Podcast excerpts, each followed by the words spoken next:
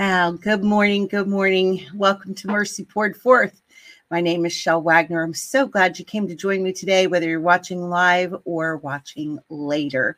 I want to say hello to a few of my friends. Hello, Lee, James, Wirewool. Good to see you guys this morning. Well, I've got two presentations today, getting started with this one with Mercy Poured Forth, and then I've got another installment for Kings and Prophets. I believe we're up to like part 7, the introduction, where we go over. Good morning, Tammy. So glad you could join me this morning. So this, and Laura, good morning. Good morning. What was on my mind as I've been doing this Kings and Prophets study and listening to, Carrie and Lee and James and everybody's kind of talking about, you know, forgiveness. It's really come up a lot lately. And so I noticed something in my studies and I thought, well, that's what I'm going to bring. So it's a little long and I've got to get done with it. So I'll stop talking and just add it to this. So what I entitled this was, is this fair? You know, do you find it offensive? Okay, so let's take a look. All right, so I came across something as I've been looking at the prophets, and there's this passage in Ezekiel 33. You know, almost every time someone mentions Ezekiel 33, they talk about the watchman, right? But after that section, when it talks about being a watchman, it talks about what is the message. Okay, what was the message of the prophet?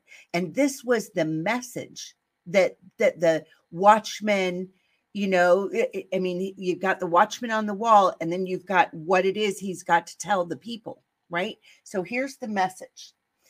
Ezekiel 33:10, he says, "Therefore, O son of Adam, speak unto the house of Yasharel. Thus ye speak, saying, if our transgressions and our sins be upon us, and we pine away in them, how should we then live?" The people were asking the prophet, what hope do we have? How do we get out of this mess that we have found ourselves in? Okay, so he's in Ezekiel 33:11, 12 through 13, he says, "Say unto them, as I live, says Adonai Yahweh, I have no pleasure in the death of the wicked."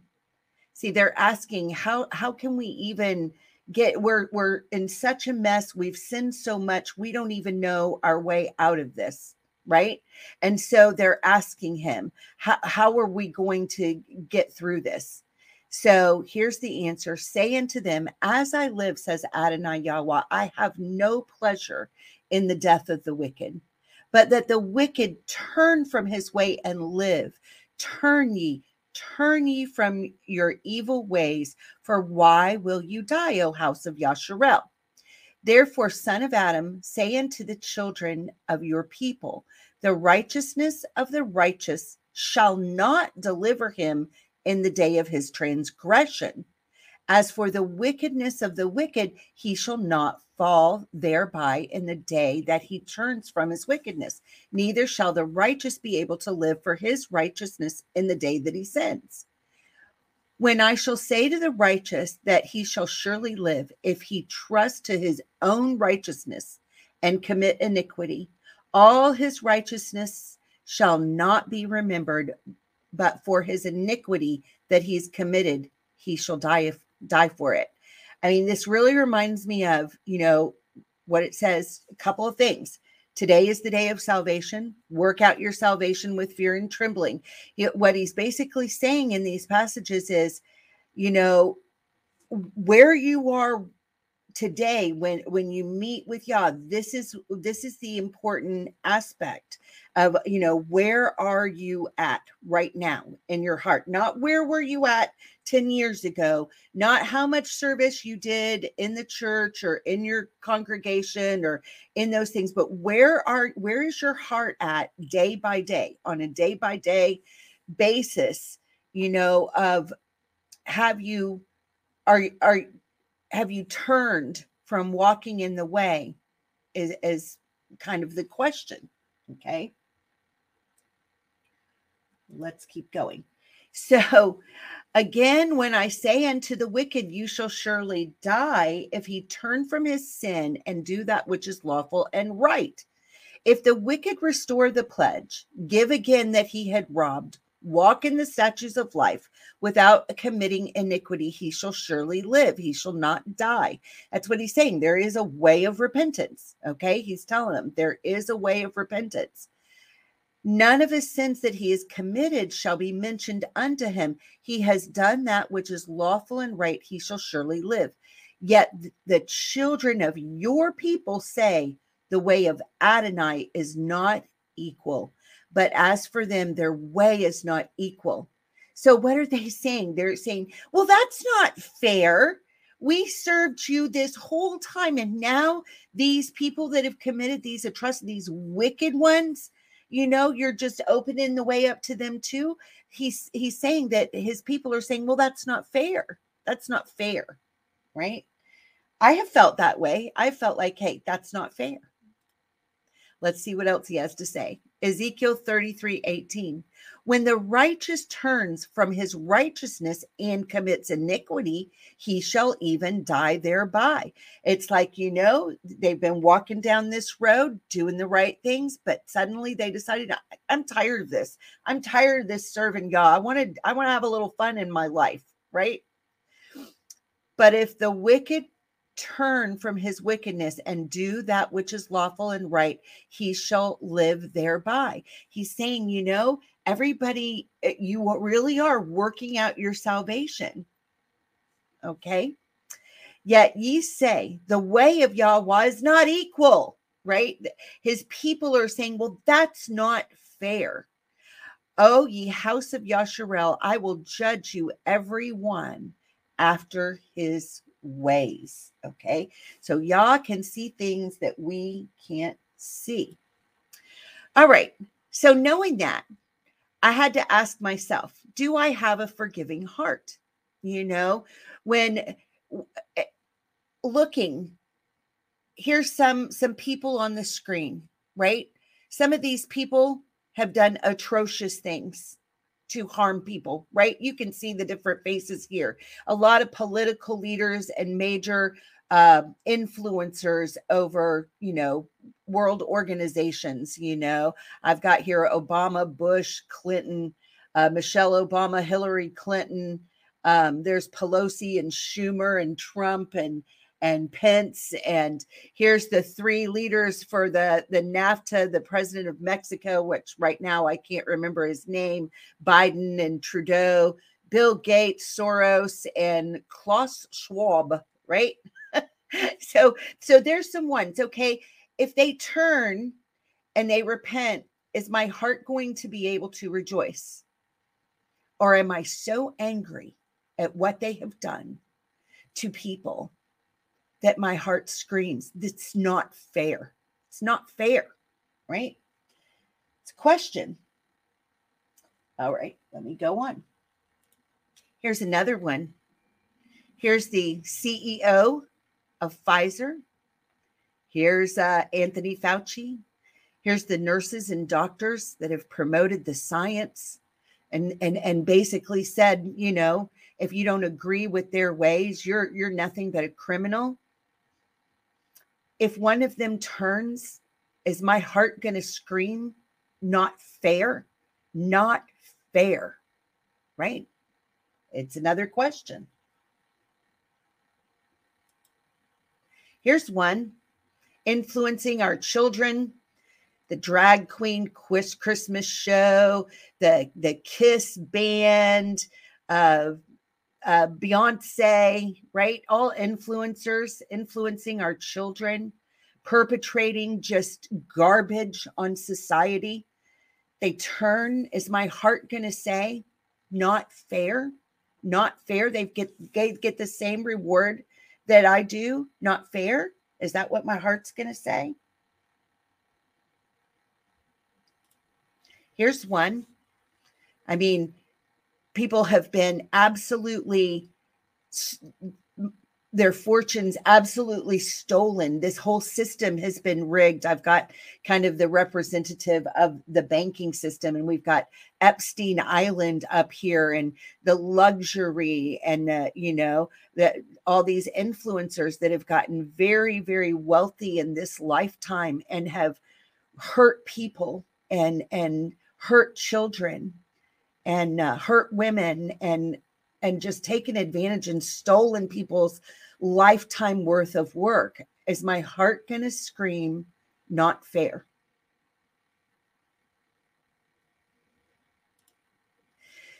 So Ezekiel 33:18 says, when the righteous turns from his righteousness and commits iniquity, he shall even die thereby. But if the wicked turn from his wickedness and do that which is lawful and right, he shall live thereby. Yet ye say, the way of Yahweh is not equal. O you house of Yasharel, I will judge you everyone after his own ways. Fair or unfair, right? Okay, so I wanted to look at this word, that they're saying, well, that's not equal. It's not equal, right? That's what they're saying. So this word is takan. We have a tav and a kaf and a noon, right? Equal measures. So what have we got here even in the word picture? Okay, I kind of wrote it out here. It's takan is something being equal. It's the same weight, equal measures, balanced, weighed out. Okay, that's what I found in the Brown Driver Briggs when I looked it up. Now, when I wanted to look at the word picture, I've got a tav. It's a sign. It's a sign of the covenant. Look, it looks just like a cross. We've got a kaf. We've got an open hand. Okay, and then we have a noon, which is new life springing forth. Okay. So when I looked at his word, when Yah says things are equal, hello, my friend Lisa, so good to have you here. So when Yah is talking to us about something being equal or fair, it means that the open hand of Yah extends the ability to covenant to all of life. Okay, he in his equal measure, he says, I'm going to make this way open to everyone. Okay. So I wanted to look at a few verses that use this word about things being equal, takan. It's in, it's when things are weighed out, right? See it here. It's weighed, or how it weighs, right? Ponders. Okay. 1 Samuel 2:3 says, talk no more so exceedingly proudly. Let not arrogancy come out of your mouth, for Yahweh is an Elohim of knowledge, and by him actions are weighed, right? He's smarter than we are. He sees things that we can't see. He knows what we don't know, okay? His ways are way up here, and ours are way down here. Proverbs 16:2 says, all the ways of a man are clean in his own eyes, right? But Yahweh weighs the Ruikoth. He knows the man's spirit. He knows us better than we know ourselves. That's exactly what this is saying. We think that we've got it right. We think that, we're good, right? Because we're looking through our own eyes. But he sees the hidden things of the heart in every single person. He knows whether or not we're crying, not fair, right? Proverbs 21:2, every way of a man is right in his own eyes, but Yahweh ponders the hearts. He weighs out the hearts. That's takan. Proverbs 24:12, if you say, behold, we knew it not, does not he that ponders the heart consider it? And he that keeps your soul, does he not know it? And shall not he render to every man according to his works? Okay.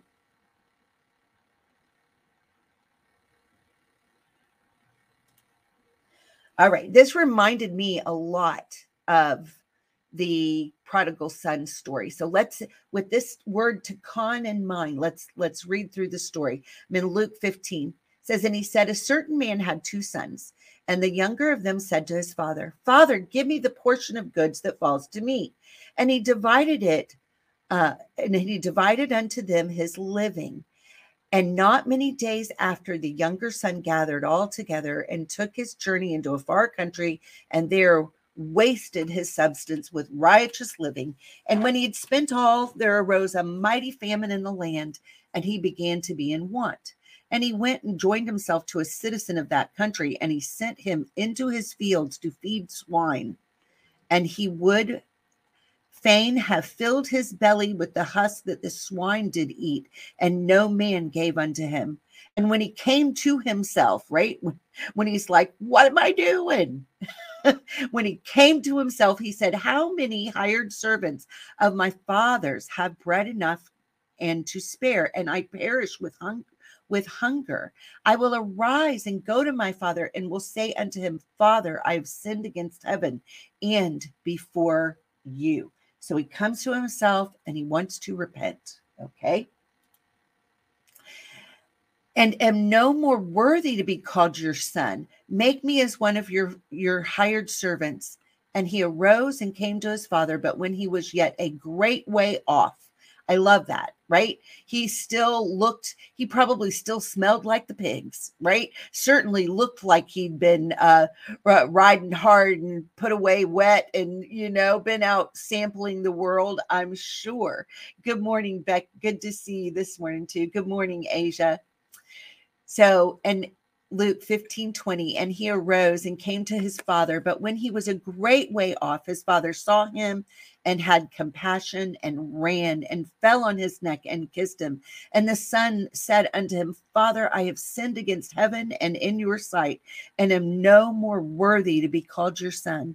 But the father said to his servants, bring forth the best robe and put it on him, and put a ring in his hand and shoes on his feet, and bring hither the fatted calf and kill it, and let us eat and be merry. For this my son was dead and is alive again. He was lost and is found. And they began to be merry. Now his elder son was in the field, and as he came and drew nigh to the house, he heard music and dancing. And he called one of his servants and asked what these things meant, right? So the elder son's been there the whole time. He's been working away. He hasn't stopped working. He's out in the field working for the harvest, right? And he said unto him, your brothers come, and your father has killed the fatted calf, because he has received him safe and sound. And he was angry, and he would not go in. Therefore came his father out and entreated him. And he answering said to his father, lo, these many years do I serve you, neither transgressed I at any time your commandment, and yet you never gave me a kid that I make merry with my friends. But as soon as this your son was come, which has devoured your living with harlots, you have killed him for him the fatted calf. And he said unto him, son, you are ever with me, and all that I have is yours. It was meet that we should make merry and be glad, for this your brother was dead and is alive again. He was lost and he is found. He's saying, your anger isn't right. I want you to rejoice with me in your brother's salvation. No matter what your brother had done, he's turned from it at this point. Good morning, Past Present Herbs. Good to have you with us this morning too. All right. So I started thinking about that. Okay. What about the influence of these? All right. This is converging, right? Right here with the head per se of Christianity. We've got the Pope in his Dagon hat, right? We've got the rabbis who want to institute the Noahide laws, all the Catholic Church engaged in the Crusades. And then we've got the leader of Islam, right? An imam there, one of the leaders saying, you know, that everybody should be killed but them. Right? There's been so much perpetrated. But when you see the people from here or the leaders from here turn, are we going to cry, not fair? not equal. You know, this is what the enemy does. He cries. He's the accuser. He's the accuser of Yah and the accuser of the brethren. And we never want to get on his side. So what we have to remember is this is the one who bore all the sins of the world. This is the picture of Yahusha. So let's read through Isaiah 53, starting in verse 3. He is despised and rejected of men, a man of sorrows and acquainted with grief. And we hid, as it were, our faces from him. He was despised and we esteemed him not. Surely he's borne our griefs and carried our sorrows. Yet we did esteem him stricken, smitten of Elohim, and afflicted. But he was wounded for our transgressions. He was bruised for our iniquities. The chastisement of our peace was upon him, and with his stripes we are healed. We all, like sheep, have gone astray. We have turned everyone to his own way, and Yahweh has laid on him the iniquity of us all. He was oppressed and he was afflicted, yet he opened not his mouth. He is brought as a lamb to the slaughter, and as a sheep before her shearers is dumb, so he opened not his mouth. He was taken from prison and from judgment, and who shall declare his generation?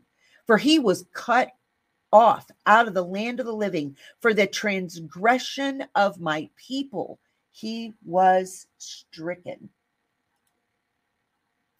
And he made his grave with the wicked and with the rich in his death, because he had done no violence, neither was any deceit in his mouth. Yet it pleased Yahweh to bruise him. He has put him to grief. When you shall make his soul an offering for sin, he shall see his seed. He shall prolong his days, and the pleasure of Yahweh shall prosper in his hand. He shall see the travail of his soul, and shall be satisfied. By his knowledge shall my righteous servant justify many, for he shall bear their iniquities. Therefore will I divide with him a portion with the great, and he shall divide the spoil with the strong, because he has poured out his soul unto death, and he was numbered with the transgressors, and he bore the sin of many and made intercession for the transgressors. So here's another one that I wanted to mention. You know, we see what Yahusha did for us, and none of us deserved it, right? How about this one? Righteous anger, to me, is the most dangerous one. It's the one that can get me. When I see the agenda against our children and the people running that agenda, my heart wants to scream. They need to be dealt with immediately, you know, because righteous anger rises up, right? And there is a place for that, but we've got to keep in mind that we're dealing.